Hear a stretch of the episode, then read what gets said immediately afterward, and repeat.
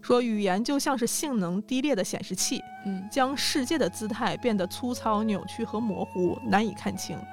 以语言思考就是将事物强行挤进定好的模具中，再将溢出的部分全部丢弃的过程。再用播客来介绍这本书，嗯就是这么一个把它这个庞然大物，一个没法定性的，你只能用手伸进去感受的东西，捏到一个模子里。对。每次我一想到要说这本书，我都觉得很很苍白。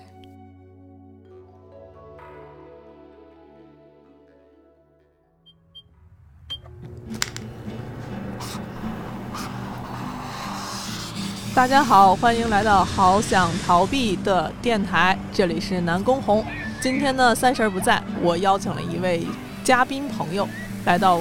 咱们这个节目。然后这位朋友其实，在之前的电台里头也有参加，欢迎长罗。 啊，相声漫画作者长罗，好想逃避。嗯，长罗在这个去年的时候，工作上也有一些新的变动吧？ 是的，嗯。然后我现在是来到了一个出版社旗下的漫画产品线，做漫画图书出版，嗯，一个全新的领域。因为大家可能不太熟悉，就是出版这个行业能为漫画做什么样的支持。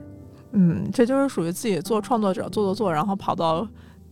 行业上游去了。 哎，对，就是想去看一看，就是不同的呃创作方式吧。你是觉得出版和在网络连载漫画上面会有非常大的不同吗？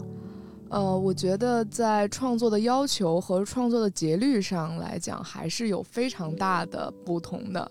因为连载的话，你会需要，就比如说，我知道我未来的这两三年里头，然后是全职的在做这个事情，嗯，然后你的生活节律也会非常稳定的，就是说我，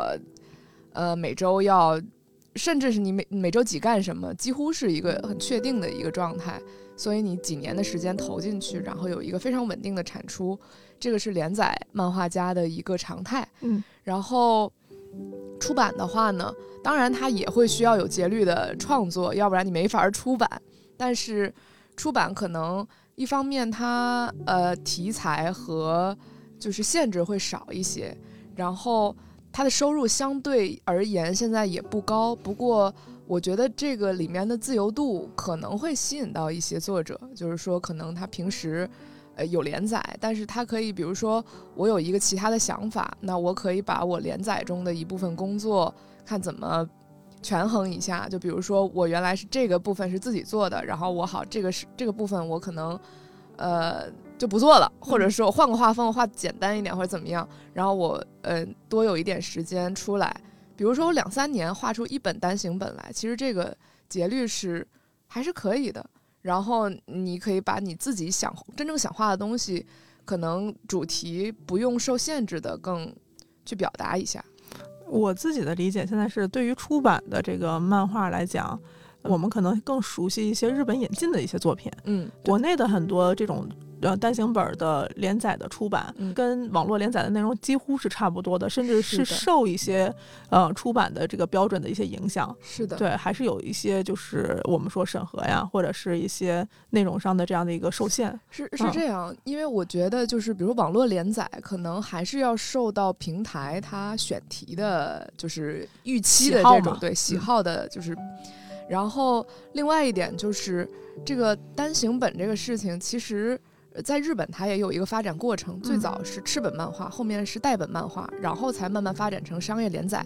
然后我们现在熟悉的这些引进的，像什么《鬼灭之刃》啊、什么嗯《咒术回战》这种，它都是以连载方式出现，然后也是在商业漫画杂志上连载的。但是其实一直到现在，日本也没有就是停止有这种直接画单行本的作者。是，对，这种感受是不是？如果要是以以电影行业来讲，就特别像有很很多人，其实，在商业连载的时候，像他在做商业电影，但是嗯还有很大一部分人其实没有放弃像艺术电影或者小众电影的一些追求，然后他是以单行本的这样的形式出现的。是的，嗯就是因为这个在日本其实是由来已久的，最才最开始他们就是单本儿单本儿在画，嗯然后自己画完出版社出，然后不仅不管是在地就是地下漫画的市场流行，还嗯是说呃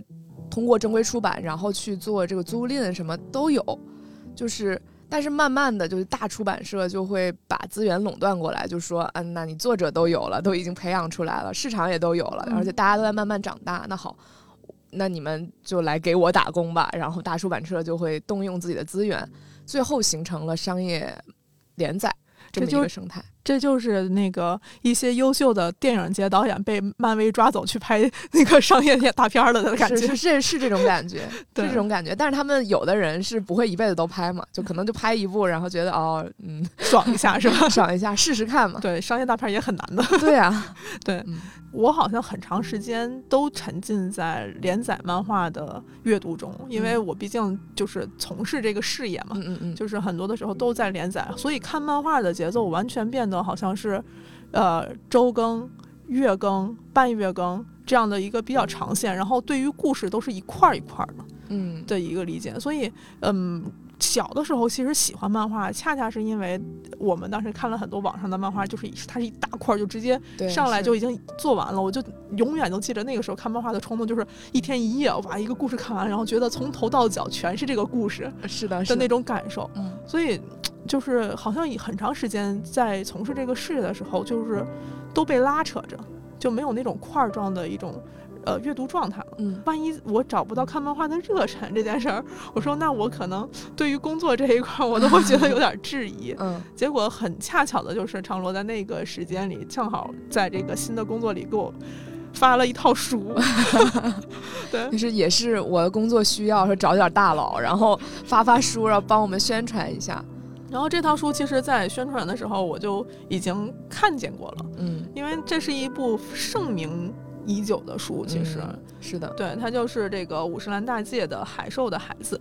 对。是的，嗯然后这本书，如果大家可能不熟悉的话，二零一九年的时候，它上映了一个电影，它的翻译当时叫《海兽之子》，对，对，就是可能很多人会有一些耳闻，当然那个作品在嗯、呃国内的这个动画行业里面，其实好像没有特别大的影响。因为它实际上是五本漫画，大概砍掉了很多支线人物，然后让中间一些对于这部作品来说很重要的东西都给忽略了，嗯，然后着重的去。就是在画面上，在呈现上做了发了很大力，但是大家看不懂。我发现我很久没拿到一本就是装帧这么舒服的书，嗯在嗯触感上那个一页页翻过去，尤其这本书，其实它讲了很多关于海洋的，关于这个就是嗯、怎么说庞大的。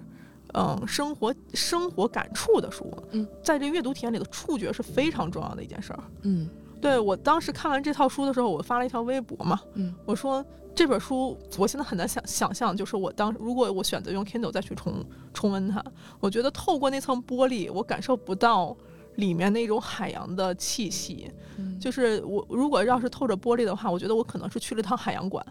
但是拿在手里的时候，我不知道为什么，我感觉书里散发出来的是那种潮湿的，嗯就是沙滩的，嗯然后那种就是，嗯，怎么说呢，包裹着我的一种质感，然后在那种触觉上特别特别的强烈。我觉得你这个比喻非常有意思，就是我隔着那个玻璃，就是我在海洋馆，这个这个对比喻很有意思。让我在这个故事里沉浸下去的那个状态到底是什么？让、嗯然后这个故事其实开头就开在一个女孩儿她在学校里头打球，嗯然 后就是会觉得自己其实打得很好，但是格格不入。她其实是。非常善于自己的身体管控，嗯然后很有的很多事情可能她一下就能抓到一些飘过的感受，但她嗯说不清楚，又没嗯法跟别人解释，嗯那种感觉听起来说实话特别中二，但是它是一种孤独感，嗯然后也是一种无聊，就属于他的东西到底在哪儿呢？嗯结果他碰到了这个天生可以在深海里生活的两个孩子，海和空。嗯，故事里面也没有，就是最后提出，就是说他们到底是人还是不是人，这个一直是一个谜。然后他俩其实不断的有人在去研究他，有一一部分是科学人员在跟踪他，嗯然后还有一部分就是像这个女主这个小女孩，其实就是陪伴着跟玩伴一样，跟着他嗯们嗯到处在嗯看，在感受他们在追逐的东西，嗯在探索的东西，嗯就是明显就是一个理性一个感性的思考两支分队。嗯嗯然后理性那一派还分为，就是我是看热闹的分队，嗯，。就是是我也不想研究，我只是想见证一些事情的发生。呃，我们之前有讨论过，嗯就觉得还是可知论和不可知论，对，就是可能一部分人会觉得这个东西我靠得足够近，然后我采取到足够多的数据，我就可以理解这个世界。然后另外一部分是，我我研究到最后，我觉得这个东西是不可以理解的。就是我们再多的信息，我们也不可能知道最最真的那个真相。也许真相存在，但我们不会知道，嗯，所以他就会转向，我就看看。我当时邀请长罗来这个“好想逃避”的栏目的时候，我说咱们俩今天就稍微讲一讲里面这个故事，但更多可能就是讲我和他看完这个故事的感受，因为这个故事真的很难用语言去表述。最后一本里面有一句话叫“真正重要的事情是 不不能用语言来说的这这个作品里头，就是我看到一些好的话语，”。嗯，我在摘抄它的时候，会有一种负罪感。对，就是 就是因为它其实是反语言的。对它是一部完全反语言和反解读的一部作品。其实，就是这部作品如果没有办法你拿出拿出它看完，嗯，我觉得除非我们作为人类变成鲸鱼，在它故事里头，它可以通过声波让你一下感受到你所有的感受力。嗯，就像 VR 似的，就是你我我想要表达所有东西，我不用语言说，我直接给你插一 个就是脑影机像接投射口，对脑机接口，你能感受到我所有的感受之后，嗯，你就明白我的语言有多么苍白无力。嗯本身的漫画里头，他说了一个对于语言是理解的分界的这样的一个概念，嗯说语言就像是性能低劣的显示器，嗯将世界的姿态变得粗糙、扭曲和模糊，难以看清。以语言思考就是将事物强行挤进定好的模具中，再将溢出的部分全部丢弃的过程。嗯就是现在我们俩现在其实在用播客来介绍这本书，嗯就是这么一个把它这个庞然大物，一个没法定性的，你只能用手伸进去感受的一个姿态的东西，捏到一个模子里。 对对我们现在其实正好在做这个过程。对，很苍白无力，我感觉真的是每次我一想到要说这本书，我都觉得很很苍白。对，然后恰巧是这种，我觉得是对感受的一种残忍，嗯打破了我那段时间的无 聊。我生活中太多的东西嗯需要去理性去消解它，嗯去用语言去沟通它，甚至是我再努力也传达不到的地方。嗯那个就是我说我的那个玻璃鱼缸。嗯嗯嗯对，然后我没有办法让别人能感受到我全然的我。嗯对，然后我也在这个状态下，我会封闭自己，好像也不想再去感受全然的世界。就是已经习惯了去用语言来体体会是外界之后，然后大量的信息又冲击你，使得你可能也可能更倾向使用更更少的、更简练的，或者说我干脆就不说的时候，因为你是通过语言去呃感知世界的，所以当你去精炼你的语言的时候，你对世界的感知也被你慢慢给封闭起来了，因为只有这一个通道。对，看到这五本书的时候，就是一气儿看看看，然后中间有两本书我要出门儿，嗯我就揣到兜里头，然后在嗯路嗯上也看，然后在嗯别人说的东西也看，就一一气儿看完。嗯我突然反应过来，我说哇，真的好久没有这么一气儿把一个庞然的东西塞到我的身体里，嗯这种撑爆了的感觉，其实我才能更好的去破掉那层壳。嗯，这是我现在觉得这本书特别巨大的一个意义。听好想逃避的人肯定会有一些无聊或者是感受麻木的时刻，这本书恰恰就是那个解药。你其实不用特别害怕说我要看懂这本书，嗯这本书压根儿就不是一个让你懂的书，嗯。它是让你教你感受的一本书。嗯，因为当时我们在录呃关于海兽的孩子另外一个一个播客的时候，嗯我就是引用了一本另外一本书里面讨论自然的一段，就是他讨论你不应该去热爱自然，不应该去崇拜自然。它里面那句话，我我没有办法完全重述，但它大概的意思就是说，如果你向自然祈求什么，比如说呃风光秀丽也好，或者崇山峻岭也好，嗯或者说是呃风涛海啸也好，你向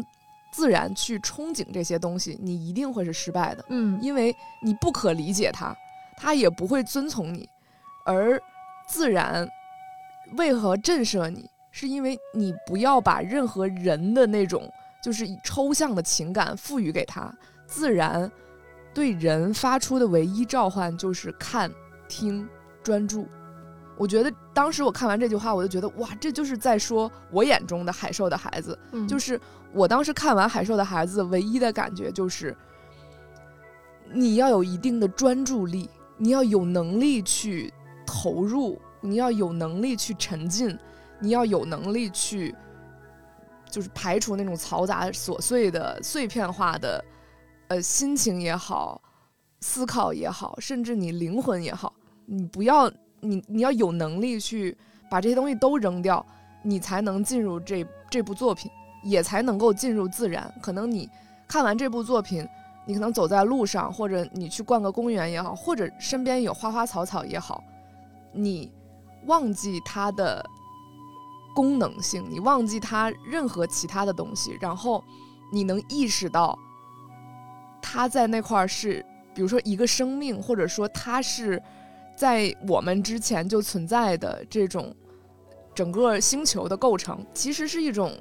就是需要你去全身心去面对的那种状态，它就出来了。所以我也是，当时我看《海兽的孩子》，我是在上下班的地铁上，然后嗯我一直听着那个呃《海兽之子》电影的插曲，就是久石让的原声带，然后一直听着那个原声带，一把它看完。我当时的感觉就是，我根本不知道我自己在哪儿，也无跟你说的一样，嗯我不知道自己在哪儿，我也无所谓自己在哪儿，就是他那个画面，可能有的时候甚至是无声的，它就是占用你全部的，就是注意力，占用你全部的精神，你就在可能并不确定的表达某种意义的画面中。一花费时间，花费你的时间，花费你生活生命中的一段，可能虽然很短，但是你是全神贯注在里面，然后你可能跟着他去思考，或者你跟着他去不思考，这样的时间，其实我觉得那个时间是非常有利的。我觉得海兽的孩子确实像你说的，就是打开了一种，就是一种感知，就是你能感觉到很多东西是你平时忘记去感知的那些东西，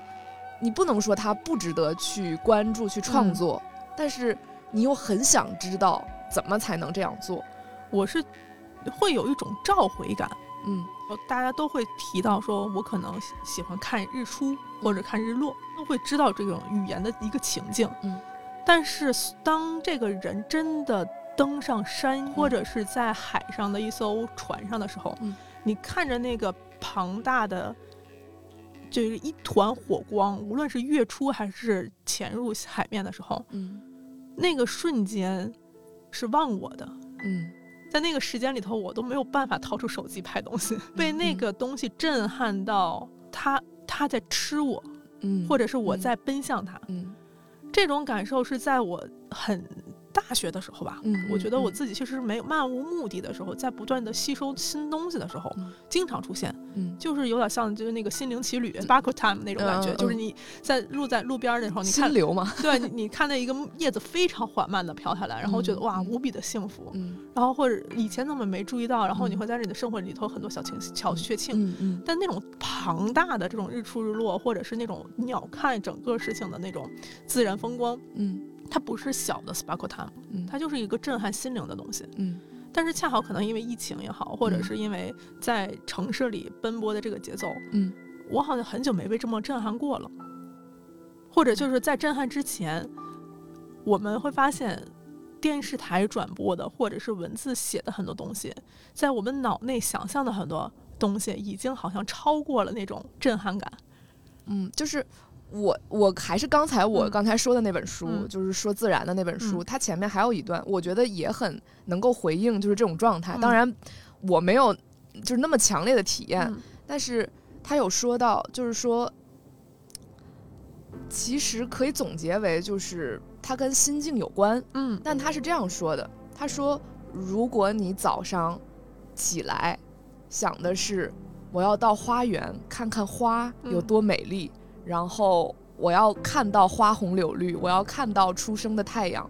如果你抱着这样的心情去花园的话，那你多少是要失望的。嗯，是的，如果你说今天早上我要去花园里沉思一件事情，或者说说白了就是你的目的不是这个，你可能带着另外一种心态去走进花园，然后偶遇了这些东西，哎或者甚至偶遇的不是你本来想象的那个东西的时候，你可能受到的那种就是震撼你心灵的感受会更加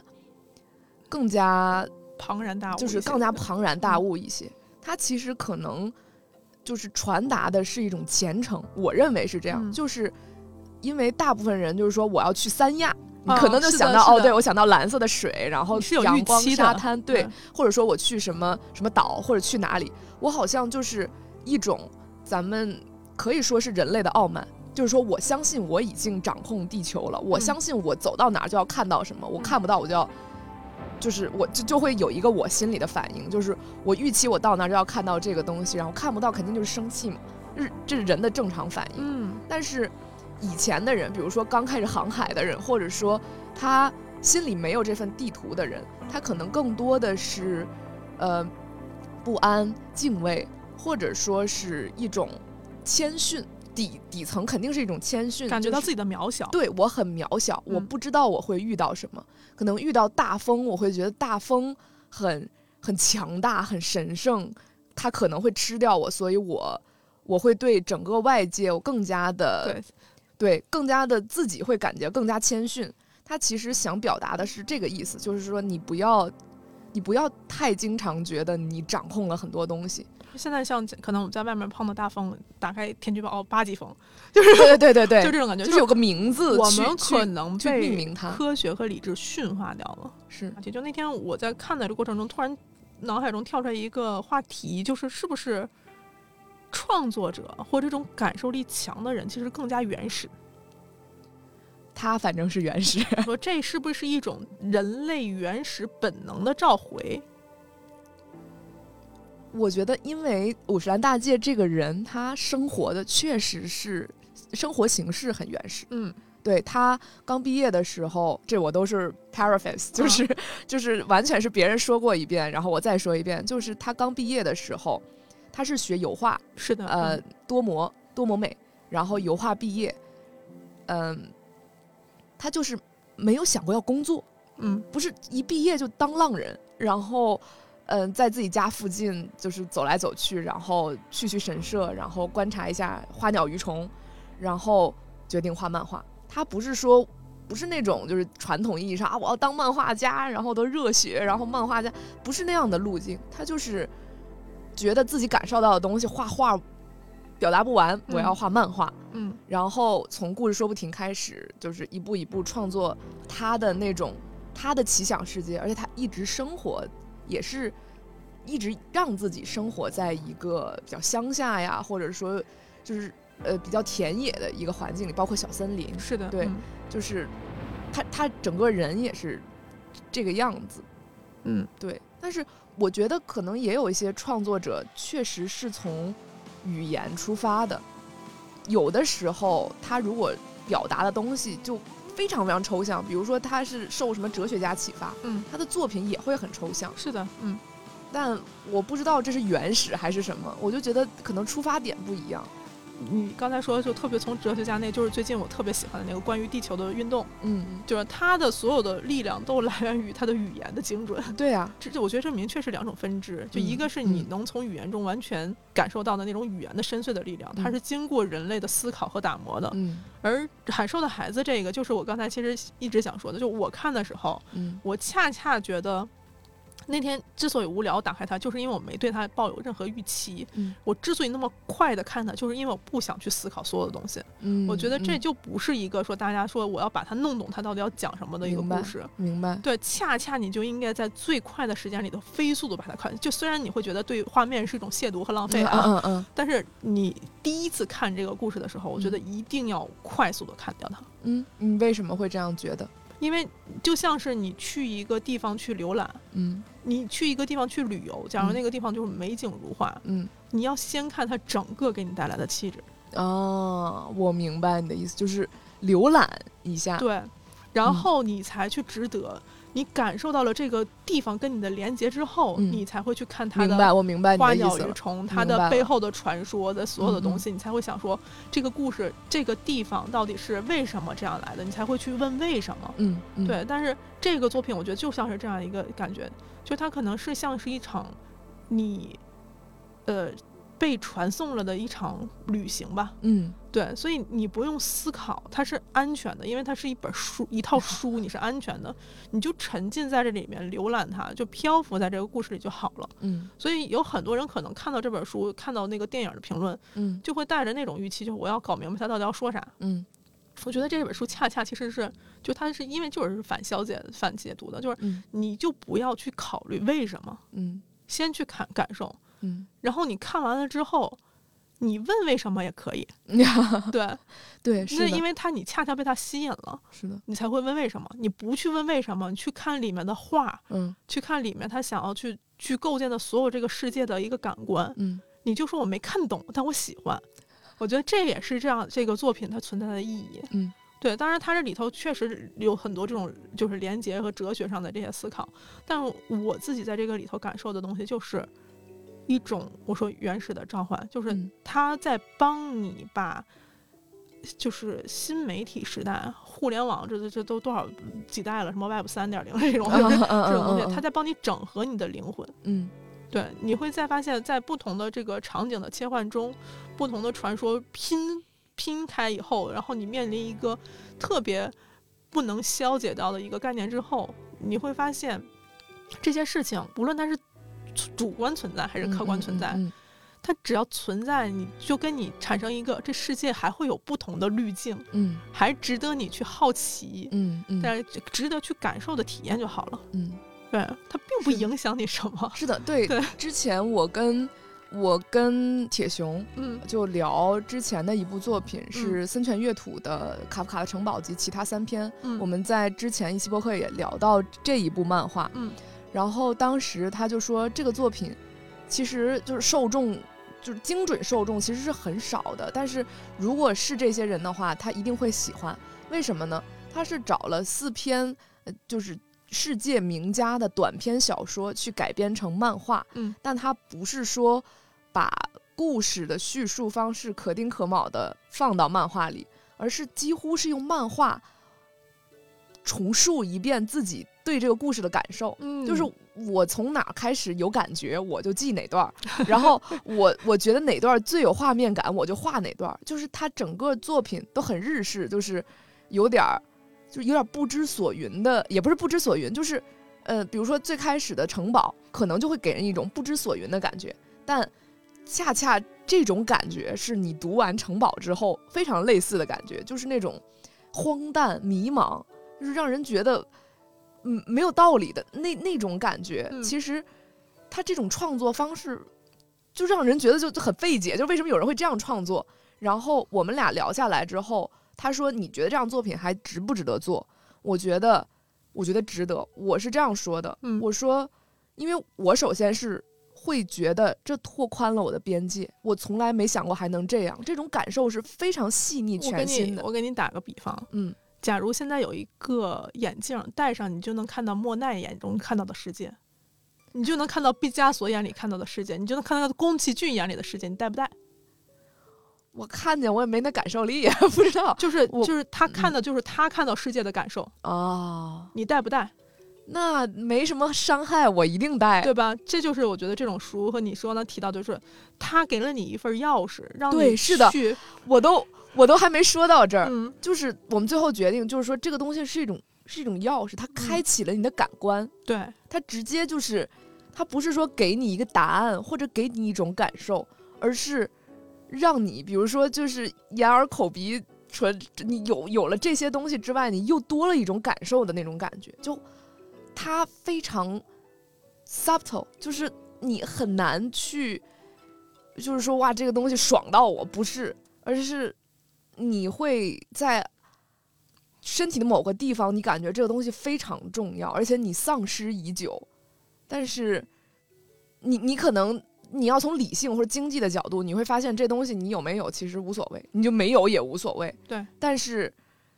你会知道你生活的很多很多瞬间，你是主动去忽略了它。有的时候那个感受是真的存在的，但你觉得它无意义，你对自己生活中的完整性，你自己去伤害它，你自己会觉得这个情绪是没有意义的，或者那个感觉是没有意义的，你自己去把自己剪成一个不够完整的人之后，你把自己塞到了那个某个特定的对模子里嘛。是的，对因为那有些东西你没有办法语言去表达。好，OK，我觉得这事情，嗯，没有必要，就没有意义，因为我没有名字去命名它。然后现在你也不是什么文学家，是是嗯或者是什么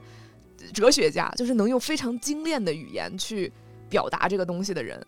那好，这个东西就对你来说很很有可能就没有意义，你就把它忘掉，或者说你别人有这种感受的时候，你说这个人想太多，对吧？嗯就会变成这样，所以你就是这本身就是一个被语言给给规范化的一个不完整的人，这样也，我觉得确实不是更理想的吧。就这这就是，嗯，怎么讲呢？就是为什么我们会期待在有些时候去刷抖音，嗯就是去不断的用那种小的、快速的、瞬间的快乐，去让他自己不断的在一个一个快乐之间去迁徙、去徘徊，嗯，特别像 For One Night，就 就是 你没有办法建立长期的一份儿亲密关系，但是渴望在不同的人之间里流连忘返。嗯，去获得一种所谓的快乐和安全感，但是嗯这其实是两种快乐的一个体现。嗯，但是现在可能那一份儿就是感受会嗯比较容易，它是嗯就嗯是随随之你只要打开手机就能得到的。嗯，但另外的那份儿大的感官，它是真的很奢侈的。嗯，就是你像在疫情的时候，我们要出去旅游，旅游现在其实有的时候也很难难去打得到那种块儿状的整合的那种感受。是的，这是现在很多书籍，我觉得创作者很也很奢侈的时候，嗯就他能花整块的生命力和整个的这样一个时间去构建出来一个世界，然后我把这个钥匙交给你，告诉你只要走进这个世界，嗯有这份感受，你没有任何伤害。嗯对，这个是我觉得是一种就是完全不一样的一个就是奢侈的一个消费。嗯对，所以像《武圣兰大戒》，我当时就觉得，我说看完这书以后，我说小的时候可能我真的没有那么强的冲击，因为小的时候我感觉我的感官是打开的，嗯，是我的，屁大点事儿我都能在那儿盯一天。 就是你想，你你小的时候你总盯过蚂蚁窝 吧，对吧？是的，是的，你现在会去盯蚂蚁窝吗？你能盯过去一分钟，我算你行，我跟 你。就没有那么没有那个没有那个专注力，也没有那个好奇心了。就是我们总会问为什么，嗯，但小的时候那些东西，我们我们是不问为什么，我们就是在观察。我就是想看他进去，再想看他出来，看他搬了什么东西。对我感觉那个时候的我是微观的，我也可以是宏观的，我可以是对比蚂蚁来讲，我是它的几十倍大，但我同时我的心灵可以跟它一样大，我可以钻到它那洞里去。嗯，哇，是你这个形容我觉得非常好。对，那是自由的状态。但现在我们定在那儿的时候，我们想的是我们的工作， 就我们是一个固化的，我们不再自由变大变小了。嗯对，所以这个作品当时这个从这个小女孩开始，然后到就是海和空，然后逐渐到整个就是深海，然后包括它那个彗星的嗯所有的这些东西，我会发现嗯我的身躯和灵魂变得相对有弹性了。嗯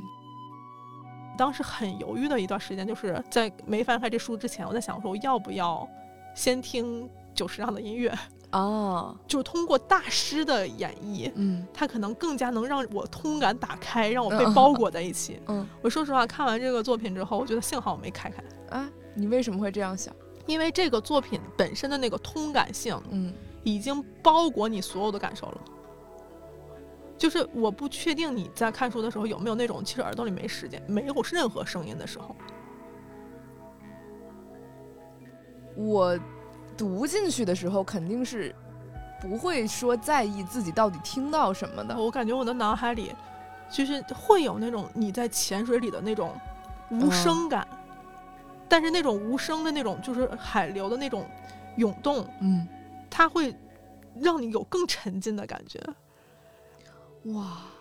哎，我其实因为我有大部分时间我看漫画都会听音 乐，哦，是吗？对， 嗯这可能是我自己的个人个人喜好，就是我会觉得我会觉得这个是我自己的创作，啊，你明白吗？就是明白了 remix 一下，然后啊，就是到我这步的时候，我还能再给这个体验加点东西。嗯，对，所以我可能你这么说有点不尊重原作，但是有的时候我会呃不一，样的，嗯，嗯就是我我敢去尝试你自己调动自己的五感，嗯，明白然后那一份儿的打通，嗯你你把它放下去了以后，特特别的淋漓尽致，嗯就你会觉得哦，这不是被催化出来的，嗯嗯对，那种感受是让我觉得特别的爽和特别的，啊，明白暗明白爽 明白明白，就是你能跟作者本来的原貌的这个东西，原汁原味的东西，嗯能够能够跟他有对明白，对，嗯因为嗯，因为九十让我觉得他也是个特别强大的通感大师，就我是觉得这种这类型的就是强大的创作者都是巫师系的。就是你听魔法你听久石让的音乐，你眼前是会有颜色的。是的，对，然后你看《海兽的孩子》的漫画书的时候，你很难想象这是一部黑白漫画。所以这个碰撞其实是你的内心对你现在感受力对他的这个世界的一个反射。嗯对，从你一旦在这个《海兽的孩子》这个世界里稍微激活了这个系统，嗯，我那几天就是放下书的锅之后那几天啊，我就觉得无比的幸福， 就是我在感受一些我错过的微小的东西我。上次在这个房间，我跟、嗯嗯，铁熊录完播客之后，嗯我们俩在讨论，就是说我们要做，就是怎么定义我们的漫编室，或者说我们定义想做的漫画。嗯当然，我不知道他铁熊心里怎么想，我自己当时就是说，就是我当时不是说两种无奈嘛，嗯我不知道你有没有看过我写的那个，嗯就是两种无奈。这两种无奈，就是分别是第一种是，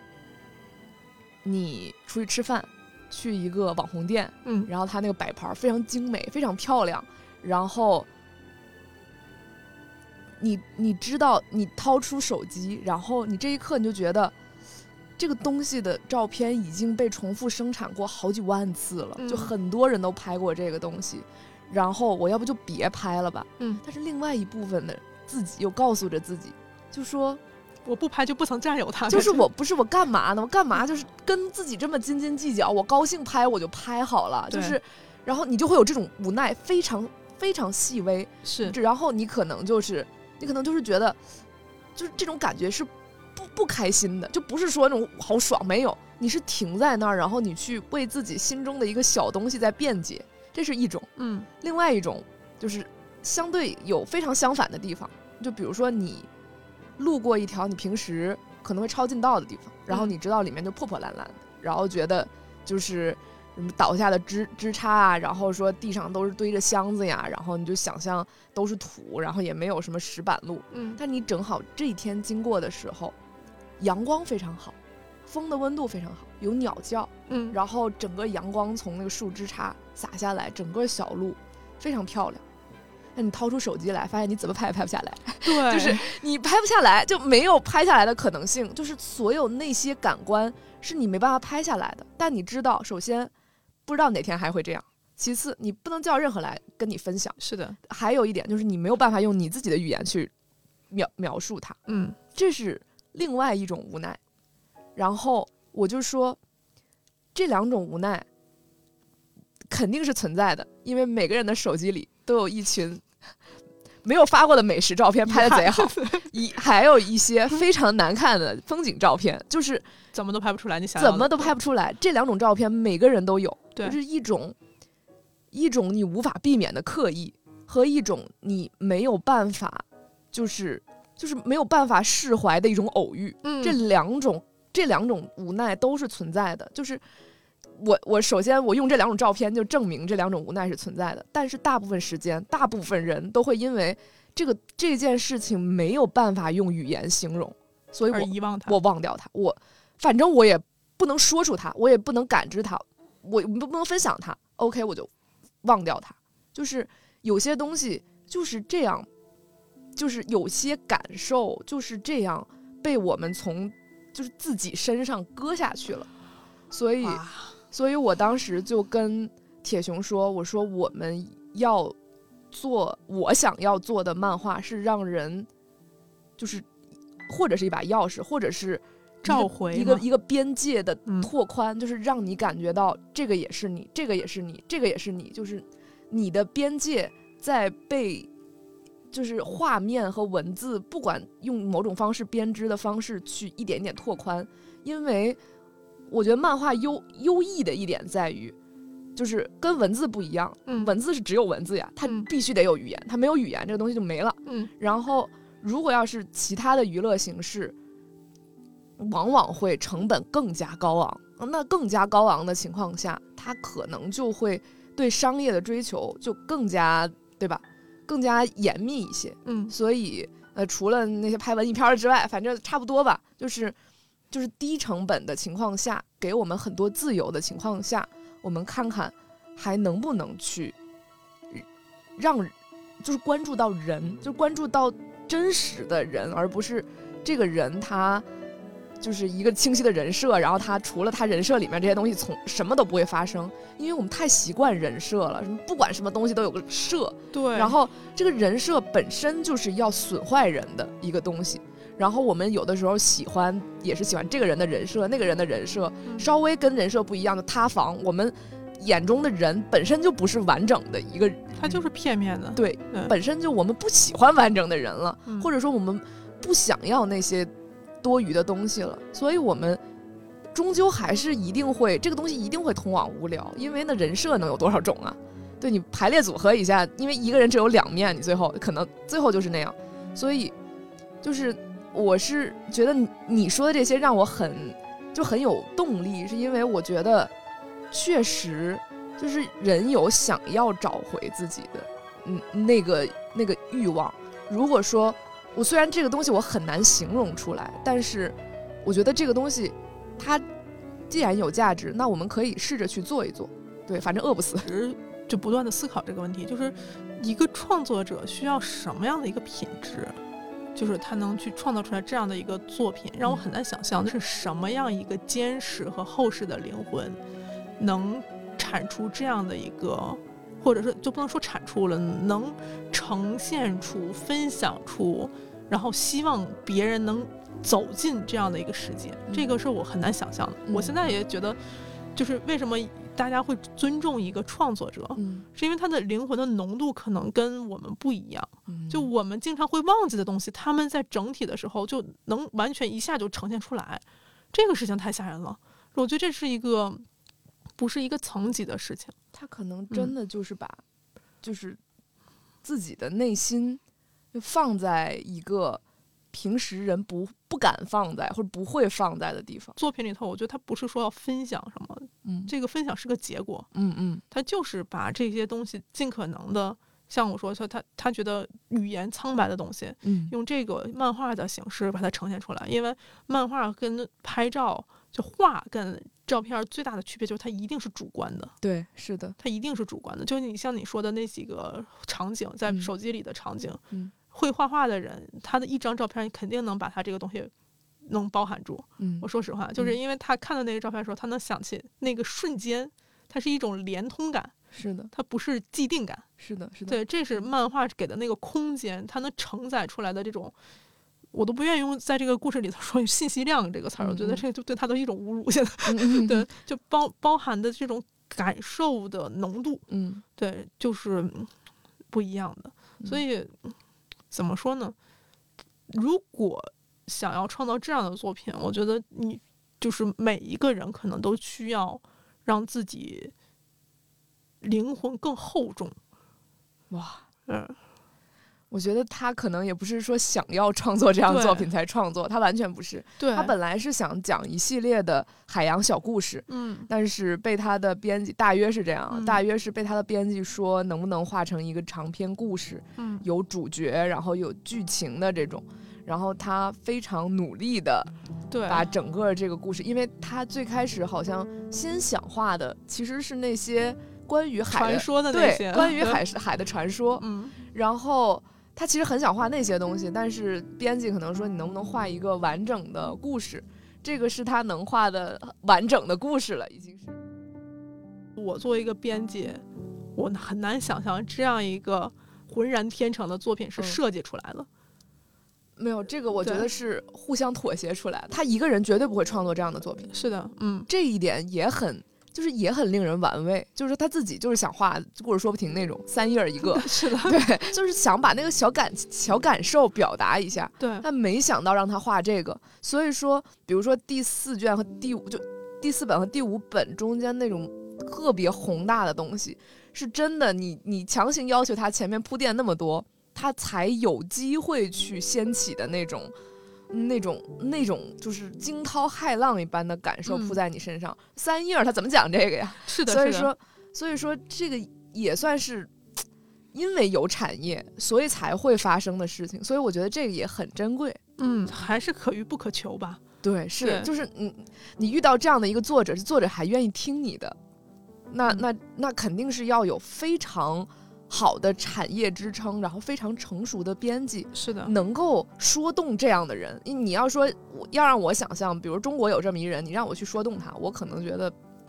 我说不动他，他也不会信好我。 难。 对凭什么信我？就这种感觉，对，奇迹就是就是就是各方面都合适的情况下会出现的一个小小奇迹。就是有的时候可能也是就是时代、产业各种事情是注定会出现一个这样的一个。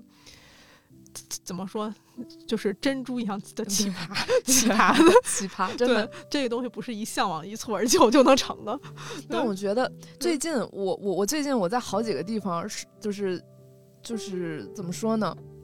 一直在就是告诉自己这一件事儿，就是因为我之前跟呃跟雨安嗯， 嗯，也是之前来过 好想逃避的一个是一个小漫画家，他现在去上海，他不是做艺术嘛，嗯他现在去上海 UCCA 了。啊然后，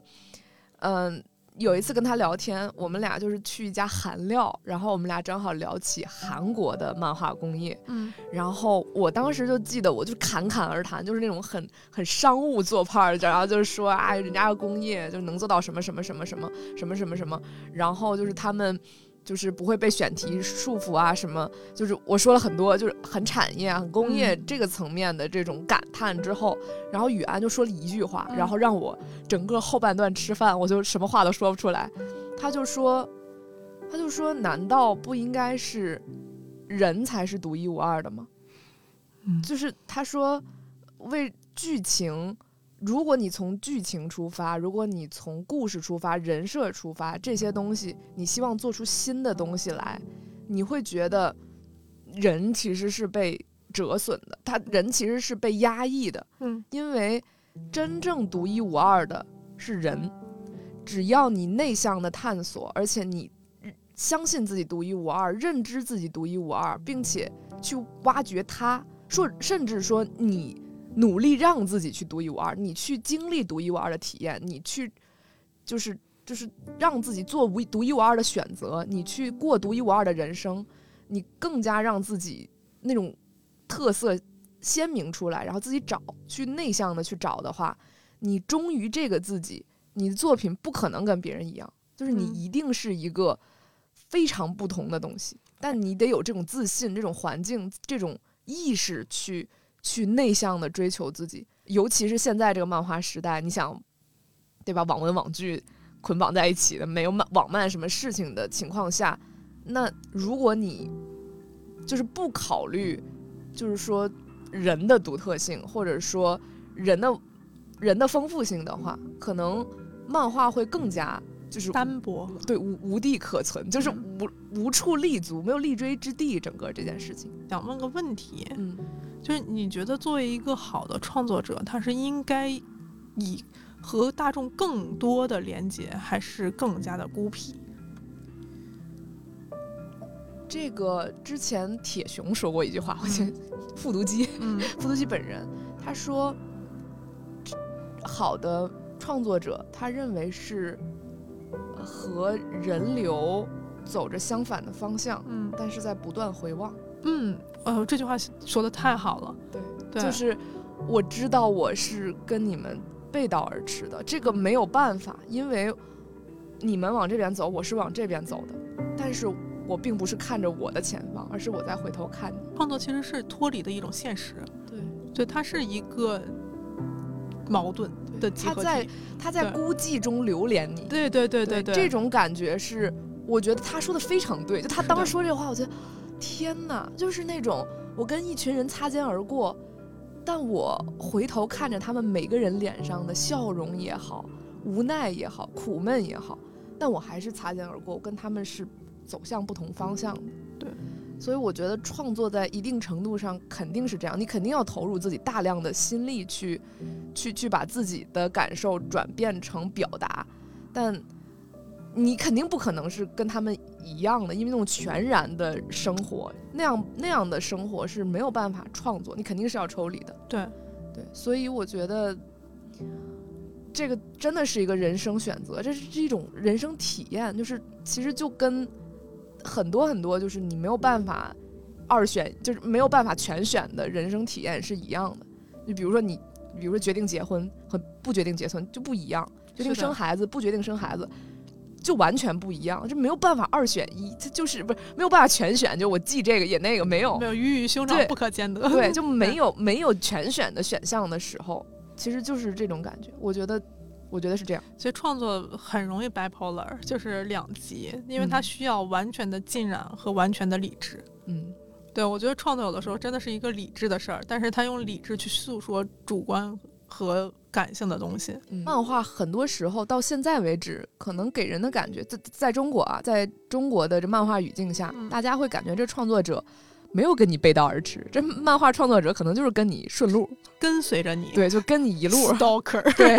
就他没有没有那种很明显的，他在往另外一个方向走，他在回望你，没有，嗯，当然，那种就只往自己方向走，然后看着前面的人，漫画家也有，就是你明显感觉到他跟你完全没有任何 关系的漫画家也有。就当一个东西顺拐，这个东西就大几率其实是觉得很难去琢磨和玩味对。对，就是对要不然他跟你一路，要不然他完全自己一路，这种都可能没有那种就是你得是摩擦才能产对生对火花嘛，对对吧是的，嗯是的，对是这个。然后我其实很小的时候会有一种就是错觉，这个事情好像之前有了解过，就是我觉得人对外在世界的挖掘，其实跟内在世界的挖掘是同步的。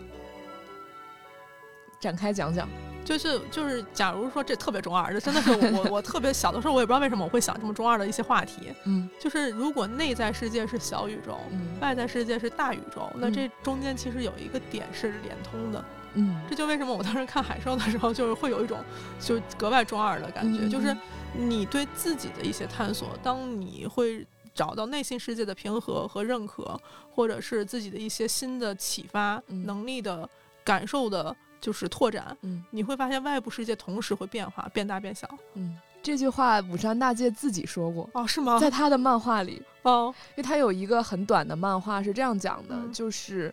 以前人和人、大陆和大陆、国家和国家之间都非常的遥远。嗯，他说的有点童话性质，但他嗯意思其实就是科技发达了，地球变小了，说星星变圆了，所以星星很难过。会掉下一些星星的碎片掉到地上，因为它碎了。几个孩子在马路边电线杆上收集星星的碎片，然后就只有这几个孩子知道星星很难过，因为地球变小了之后，地球上的人都只关注自己了，不关注星星了，星星就远了。然后几个小朋友就说怎么办呢？我们怎么才会才能解决这个问题呢？其中一个小朋友就说，也许我们未来我们的星星还会再变大，或者以后宇宇宙也会变小，星星又会回到我们身边。他其实很理性的。他其实不是说啊，就是抱怨或者说就是沉痛，他其实很清楚，就是说，要不然就是我们以后这个科技会会会毁灭一些东西，然后我们会回到原来的某种原状始态。的状态对，另外一种可能性就是我们的科学进一步发展，然后星际元宇的宙了。对元宇宙了，就是他还是 很理性，你能嗯感觉到武山大介那种那种就是理智在他的这种幻想之中嗯的，就是占据一个非常稳定的核心位置。包括他在海《海兽的孩子》里面设计的吉姆和安格拉这种是的，角色，他是不会说完全按照理啊感性去，就所有东西都用感性去，完全没有理性的思考，他完全不是，他是包含的这些哲学思考之上，他还是觉得你要动用感性，他是这样的一个，就是经过高等教育的， 就是真的是真的是受过教育的感觉。就是这也是为什么我从做漫画行业以来，我一直建议我合作的作者说嗯去拥抱生活，嗯千万不要闭门造车，嗯就是是去拍脑门儿想出一个。一个东西，嗯而是这个东西是来源于生活的。我是期特别期待他们能在创作的过程中玩起来，嗯对，因为那个才是真正的创作灵感，嗯，他能享受它。如果嗯没有的话，大几率去你创作的东西，你自己其实是很难回味和玩味的。作者都不能自己咀嚼，观众大几率就是当口香糖吐掉了。越跟自己失去连接，你嗯跟世界的连接就越弱。确实，我现在明白了，不嗯并不中二，我觉得就是这样。其实是在这个故事里头，他有这么一些形形色色的人，嗯，你跟谁共鸣最大？哦，吉姆，咱们从小受的教育就是往这个方向去塑造人，就是嗯你能掌控，你能理解，甚至甚至比如说你看到了一个生命，你要保护它，你不要让它死掉。嗯你就最开始空说是吉姆给我带来了死亡，所以他可以把我的生命带走。那种意思就是说我从来没想过自己的死，我从来没把死这个事儿当成一个事儿，我只是一些物质，然后现在是这个形态，未来会是别的形态。嗯只有我们人类会提前知道自己的死亡，一生都在思考自己的死亡。可我我们人类可能从四五六岁意识到死亡是什么开始，一生都在接纳这件事情。你一生所有的恐惧、焦虑、无奈，最终的原因都是死亡，因为不管是什么贫穷、苦难，只要你不会死，明天再说，对吧？但是只要你意识到你自己会死，所有的焦虑都是真实的，所以这个是人最大的无奈。所以，如果像吉姆，吉姆就是真正的人类，就是我们，就是对死亡有概念，不要死亡，拒绝死亡，延长生命，那嗯是我们一直有这个概念。所以说，他吉姆所有的焦虑都是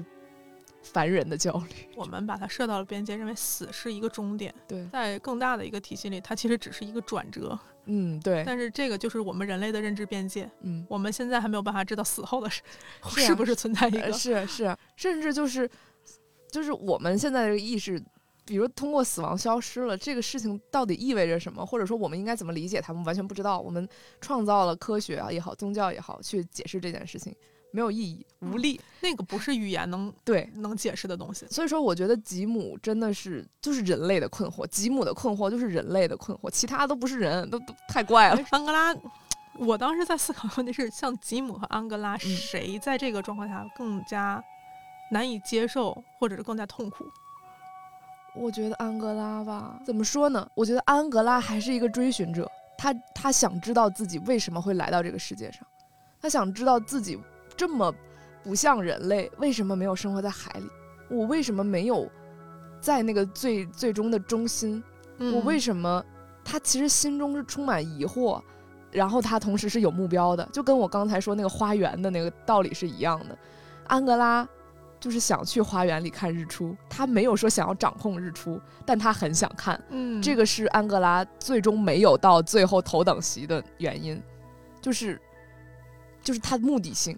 安格拉不是说什么我几岁出生在兰花的温室里，是的，对他就是，当他所谓出生之后，就理解人类的语言之后，他这个人就完了。就他说在什么出生之后一段时间都没有产生语言和跟人对话，嗯嗯结果因为呃，嗯，画匠给兰花放生日快乐歌。对，因为音乐，嗯和因为这个一瞬间的这个气氛，他找到了沟通和语言的嗯嗯嗯，意义吧，嗯我觉得。然后他开始去对话，嗯那个时候我没有办法解读那瞬间到底是一种堕落还是升华，嗯偷食禁果。就是他到底是成为人还是丧失了神的资格， 嗯就那个地方就非常的微妙。对对但是从结局来说，可能就是故事没有选择他，或者说武山大介没有选择他，对是确实是因为他陷入了语言的这个陷阱中，就是被语言给给困住了对的一个人。就是这样说回来，我在看完这部书漫画之后，我就开始回到了一个小的时候无比的羡慕创作者、演奏者嗯的那种状态。嗯就是回头去看漫画作者的时候，就觉得哦，真的很幸福，在于他他他说了一堆的东西，嗯，但他其实一句话都没对我说。你是但但是我懂他，嗯，就是那种那种感觉，就是是等之后可能假如有机会，就是这真的是瞎扯啊，嗯说我如果有机会非常近的接近五十岚大街，嗯，我是一片空白，他对我是一个宇宙。哇，我觉得嗯这是创作者的一种幸福。最早的时候回来跟作者谈合作的时候，我脸都是红的。嗯哇， 对我，我适应了好久， 是因为嗯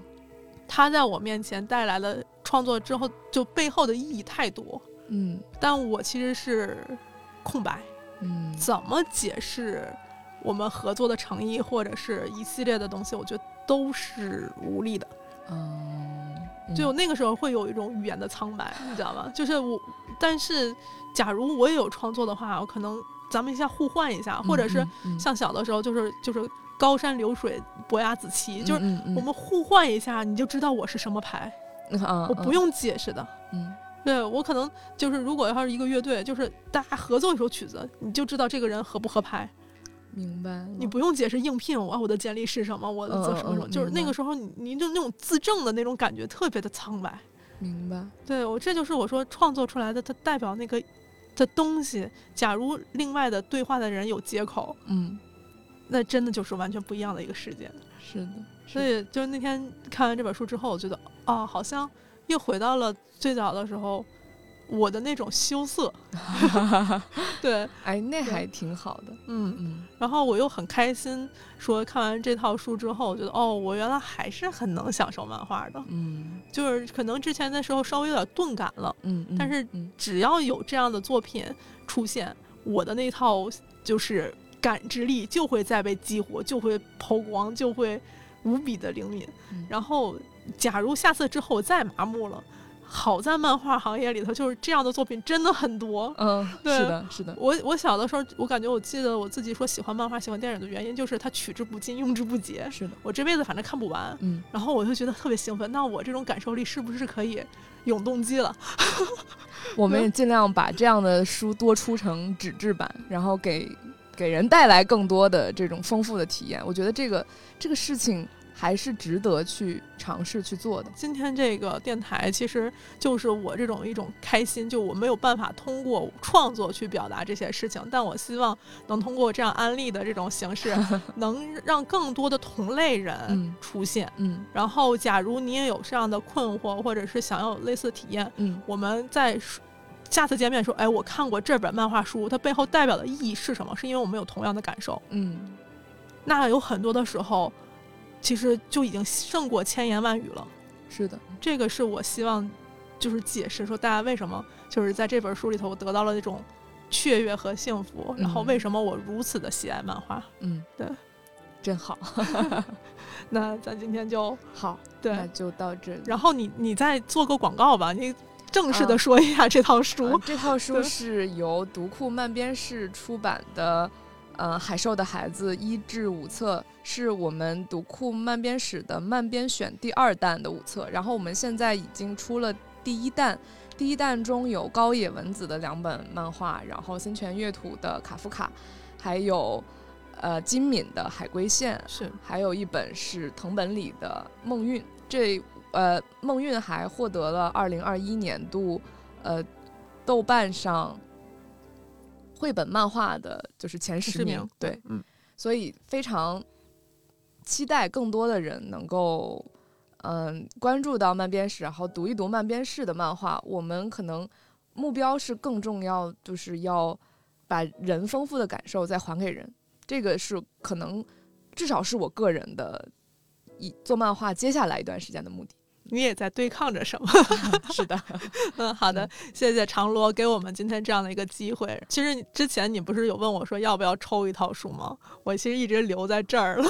天哪，好呀好呀嗯， 然后我其实在这中间已经送了很多套给我的朋友，其真实。的吗？因为这就是我说的，就是我送书的意义是希望我能借助这样的内容跟别人产生连接，因为它比明白我的语言有力的多。明白了，嗯，感谢你，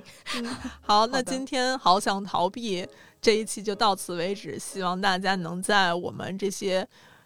无力的语言之下感也感受到快乐， 然后也希望你能喜欢海兽的孩子，也能喜欢漫画。谢谢，嗯拜拜拜